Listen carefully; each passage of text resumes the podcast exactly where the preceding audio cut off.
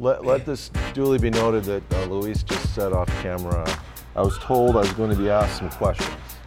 Absolutely. This is, oh my God. It was like a bug. That's all you know about That's this? it. That's it. Do not air this on television. So here we go. This is another edition of the uh, Jody and Todd podcast. Apparently, I, I don't know if we were on hiatus, Jody, but I think we were just busy. Is it safe to say that? I don't even know the last time we talked.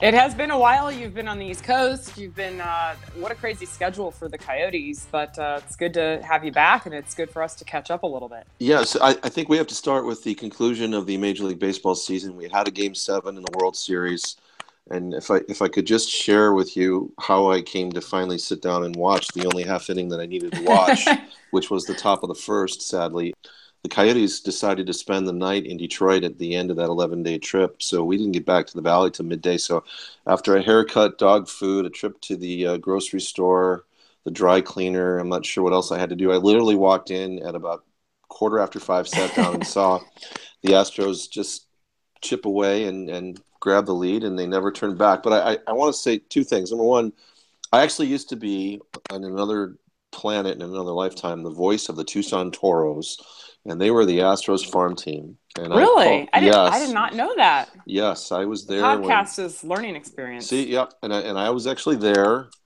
when Craig Biggio and Ken Caminiti were called up, and they never went back. So I've always had sort of a little chunk in my heart for the Houston Astros. I I I, I dread hearing that this is a World Series championship for analytics. I I, I just feel that's a I feel like that's a, a natural evolution of sports. I just think it's a World Series for the Houston Astros and the city of Houston. And I'd like to leave it at that, if you don't mind. Kind of my Oh yeah, on I mean, I'm with you. I think unfortunately in this world we live in, especially in media, everybody has to kind of grab onto something and label it, and I don't Mhm. think it's that simple. Just like when the Diamondbacks beefed up their analytics, it doesn't mean that the guys in there now ignore human, you know, the effect of of, of intangibles that humans possess, and you know things like that. I think it's quite the opposite with the manager Torey Lovullo, but it was really, um, you know, obviously for everything Houston's been through, it, it was, it, you talk about, you know, that human element and the side of that that you just felt so happy for the people of Houston. And, um, you know, they have a lot of really good players. And hmm. I hate it also to come down to kind of Verlander versus Darvish, although that really did end up defining, you know, Dar- Darvish was not very good in the World Series and not good at all, actually. And Verlander was. So, you know, it's funny how you you can build a team and everything, the prediction in SI and the you know 2017 Astros, but it really came down, you know, to that move helped them get there and how you know. So sometimes it's a free agent move, but it was fun. Game two and game five were crazy. Game seven, still think the Diamondbacks and Yankees is going to be really hard to top, even though last year's was really good. This game seven wasn't, you know, great drama. But um, it was also really cool being at my daughter's baseball game and everyone was on Fox Sports Go. So, you know, every now in this world we live, just like last year, same thing. We were at a fall ball game and everyone is on Fox Sports Go, and it's it's pretty neat. You can carry the game with you these days. I know. I you know what I um I I actually think it's kind of ironic to me. AJ Hinch went against analytics a couple of times in this World Series and let relief pitchers go. I think a little longer than the computer model might say, and that was all feel. And I think Dave Roberts was the exact opposite. And I think that's what helped propel these guys to the the World Series championship. The other thing is, Jody, I I did that two game series in Houston this year. We had that I think it was four straight games with them. And I remember walking around with, I think it was my stage manager, and she'd been there forever, and it was after the trade deadline. And they, as a fan base, were furious that the Astros didn't go out and do anything. And then, of course, Yeah. they got Verlander later, and I just kept, I'm like, they, I mean, they, they, those people were so dialed into how good their team was, but they needed that one extra thing and they were they just thought that the cavalry wasn't coming. So for those people, I think it's kind of funny and kind of cool that it did, and I think that's cool. I'm I'm happy for that, and Yeah, this World Series, I think it was great for baseball. You saw how many people were excited about Game Five. It was over a five-hour game, and yet, and you know, I mean, I mean, here you think people want shorter games, and and no, I mean, it was amazing. People that don't even follow baseball were loving that. So well, well, that's another discussion, I guess, whether the balls were different or slicker or juiced or you know, but. Um, needless to say, I think baseball ends on a great note, and and uh, it's it's always weird when it's kind of when the season concludes, isn't it, Todd? Because and you know how exhausted those reporters are that have been covering it the whole time. So oh, I know. Ad- adrenaline gets you through. I know. I know from experience a little bit, having covered um, the Marlins and then you know going into the Stanley Cup with the Buffalo Sabres. You don't want it to end though. So, but here it is. I, I, I I'm. You know what? I'll, I'll, I'll swing it to hockey real quick, Jody, because. Uh, it was funny. I, I was around a, a, hockey team that was struggling so much, but the baseball experience in the World Series was a great diversion, at least for me. But I, I want to share something with you uh, about what happened during the Coyotes' losing streak at the start of this season, because there's it's something that it reminds me of baseball, and you've been around this, and you know exactly what I'm talking about. I think when when the closer is struggling and he continues to struggle, sometimes the room can turn, and the room can turn on the closer and the manager has to be in defense mode, and everybody's walking around on eggshells. And it's no secret the Coyotes are struggling in large part because their goaltending was a huge issue, and no one pointed a finger.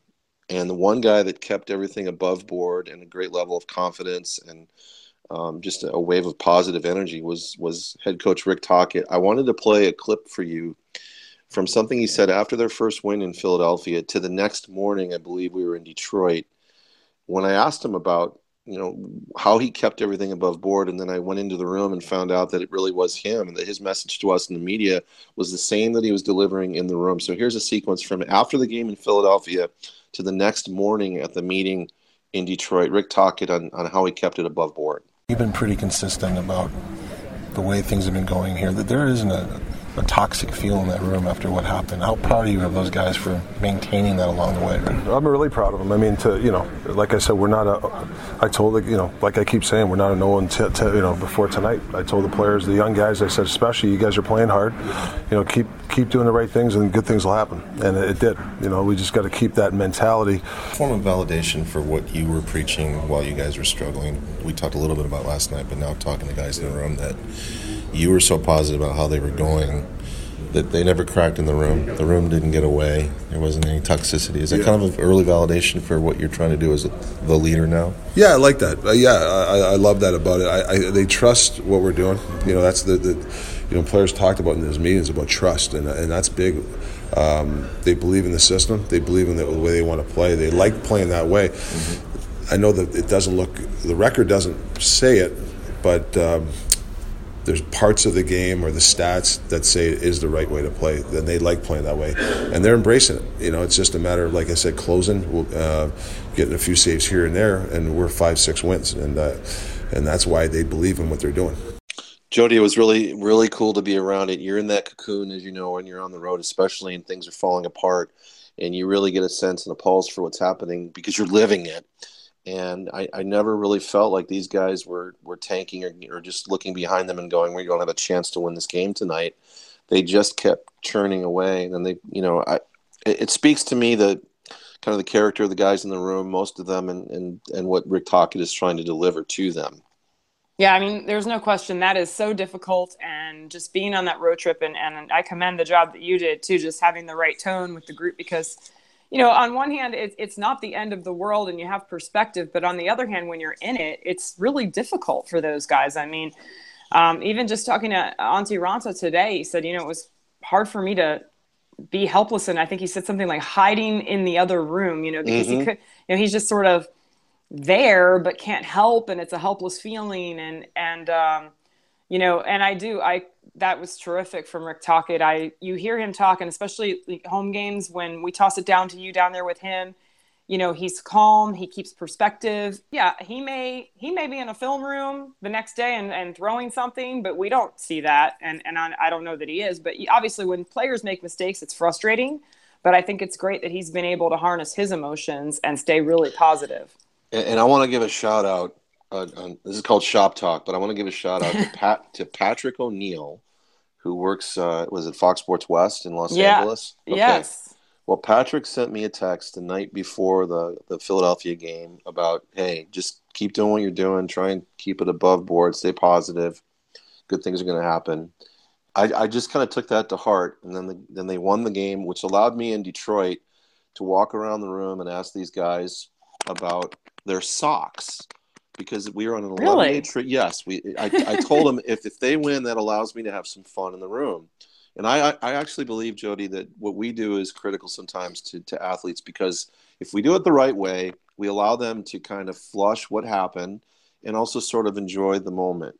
I, that's that's always how I thought about our job. Sometimes it's not just chronicling events; it's also giving providing a little levity and a little insight. To, hey, you're you're you know you're you're a professional athlete and you're on the road. And but anyways, we had this huge road trip.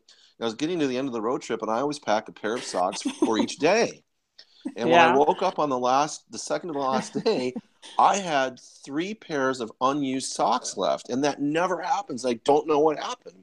So I went around the room. We put it on the show the other night. It's up on social media platforms. But I had to ask these guys, and I found out that I wasn't alone. Some guys actually only brought three pairs of socks, which is actually disgusting. Oh, that's a that's a concern. Yes, but you know what? I, I want to. Patrick O'Neill was the one who reminded me. I was kind of beating myself up, going, you know, what am I going to talk? I can't keep talking about goaltending and power play failure. I got to talk about socks, and it was, and it worked. So It's just what they needed. It's just what the doctor ordered. So that's that's the Patrick O'Neill. I know that you obviously have great friends around this business and all over North America, and every now and then it's good to be able to channel your frustration with with someone else who's been there and done that. And I owe him one for that. Thank you. yeah, Patrick no, that that's that's cool. He's always I love seeing him. You know, whether it's with the Kings or you know the the Angels and Yep. um, it's just you know it's true because it's really hard. I mean, when things are going well, it's easy to do shows and it's easy to you know interviews sort of do themselves and i think tone is more important than anything sometimes too because again it's levity but it's like it's respecting their feelings and sometimes it's different from player to player Absolutely. and, I, and it's that's really important And, and you know what? You're going to find this out up close and personal when you guys do the first icebreaker at uh, the Ice on. I guess it'll be Friday, but you're going to have Derek Stepan and, and Jody. What you'll see, and, and I'm guessing you're already sensing it when you go into the room these at, for these home games on the post game shows. This guy is embracing the role of being a leader, especially in a tough situation. He said it point blank after the game in Detroit. Um, I'm going to I'm going to charge after this and be a leader and lead by example. And he's trying to do it in so many ways. He's he's a very level-headed guy with a great insight. I think you're going to see that in fans that are out there watching or, or in person or, or on Facebook or whatever you're doing. I think you're going to get a real feel for a guy that I know he has the A, but you could easily turn that A into a C. Oh, no question. And, you know, I've really learned a lot about him, you know, watching the post game interviews you've done with him throughout this this losing skid. I mean, he's just always there and and taking that leadership role. And that's that kind of a voice is so important. I met him when he first uh really the first time that i met him was at diamondbacks. He came out to throw out the first pitch. His wife was there uh, his little little one. I think he, he's maybe two years old if i'm guessing Mhm. and you know they were just having fun and i thought you know seems like such a great family and, and, and a good guy but i didn't really know the test of character is of course when you go through something like this and you know it's nice to know the coyotes have that kind of a leader in there And I will tell you, and this is something I get to see firsthand. When we walk into the room, he looks to Rich Nairn, and the vice president of communications, and says, "Do you need me in the room?" And that speaks volumes to the kind of character that he's brought to this room that had a vacuum of leadership after losing Shane Doan. And I think that's that's I think critical to understanding how they move to the future. Julie, before we wrap it up, though, I also want to talk about Saturday night. It's it's Hockey Fights Cancer Night at Gila River Arena with the Coyotes and I believe the Carolina Hurricanes. And um, the pregame show is going to be very special. We I have two special guests on that on that show. One of them is Jude LaCava, my dear friend from Fox 10. He lost his mother to breast cancer when he was a teenager. It sort of defined his life and what he he has been doing for so many years uh, with an organization called Cancer Commons, trying to create a gene pool or a DNA structure of, of everyone that that sadly comes into cancer in whatever form it is to try and help fight future battles with cancer. It's a fabulous, fabulous organization. And our friend Tom from Chandler, Tom Levante, is going to be on. Super fan for the Coyotes. It'll be his last Coyote game. He's moving again. He's moving back east to Philadelphia. But he has a message about prostate cancer screening. He is a cancer survivor. And um, he has moved mountains to make sure he's on our air with us on Saturday night. And if you haven't been tested and you watch Tom, I guarantee you, you will. That's all I'm going to say yeah about that. I, i'm looking forward to that jude and and tom and i'm glad you're getting tom before he heads back out but um they've both you know tom has been so active in the uh, I know there's mobile screening, and that was his message when it first happened to him. Because of course, no one thinks it's going to happen to them, but it, it is much more common than any of us would would uh, want to believe. Well, in the spirit of um, Hockey Fights Cancer Night, do you mind if I wrap up the uh, Jody and Todd podcast with a song from someone I just lost? We the world just lost to uh, an epic battle to brain cancer. He went out in a wave of glory and profound. Ah, just ah, his name is Gord Downie. He's the lead singer of one of my favorite bands, The Tragically Hip, and I would like to play a song from him if you don't mind. I would love that. And, you know, again, it's been a really difficult year. And I know um, Gord Downie hits home for you. So please do, Todd, take it away. Okay, Jody. So here's the deal. We were told to, to keep communicating with Gord while he was fighting his brain cancer, even after this, this very powerful uh, tour. And the last time I communicated with him, I was on a Diamondbacks charter. I was reading a book. The book was called The Klondike by Pierre Berton. It's about the gold rush. And as the book ended, one of his songs popped up on shuffle on my iTunes and the song is called Great Soul. It's from their last album, Man Machine Poem. And as I was listening to it, and as I sit here and talk to you now, the goosebumps are everywhere. And I sent him an email and I said, I just want you to know I'm reading this book about the gold rush, the Klondike, famous Canadian author. And for some reason, I don't know how, I don't know what the message is, but Great Soul just came on, and you're landing my plane and you're ending the hmm. book. and his response is something that will stay with me for the rest of my life, just like his music will. So to Gord Downie, the late great Gord Downie, who lives in perpetuity in my heart and many, many others all around the world, because he is a great soul. This is Great Soul. For listening to the Todd and Jody podcast on Fox Sports Arizona. Be sure to like us on Facebook, follow us on Twitter,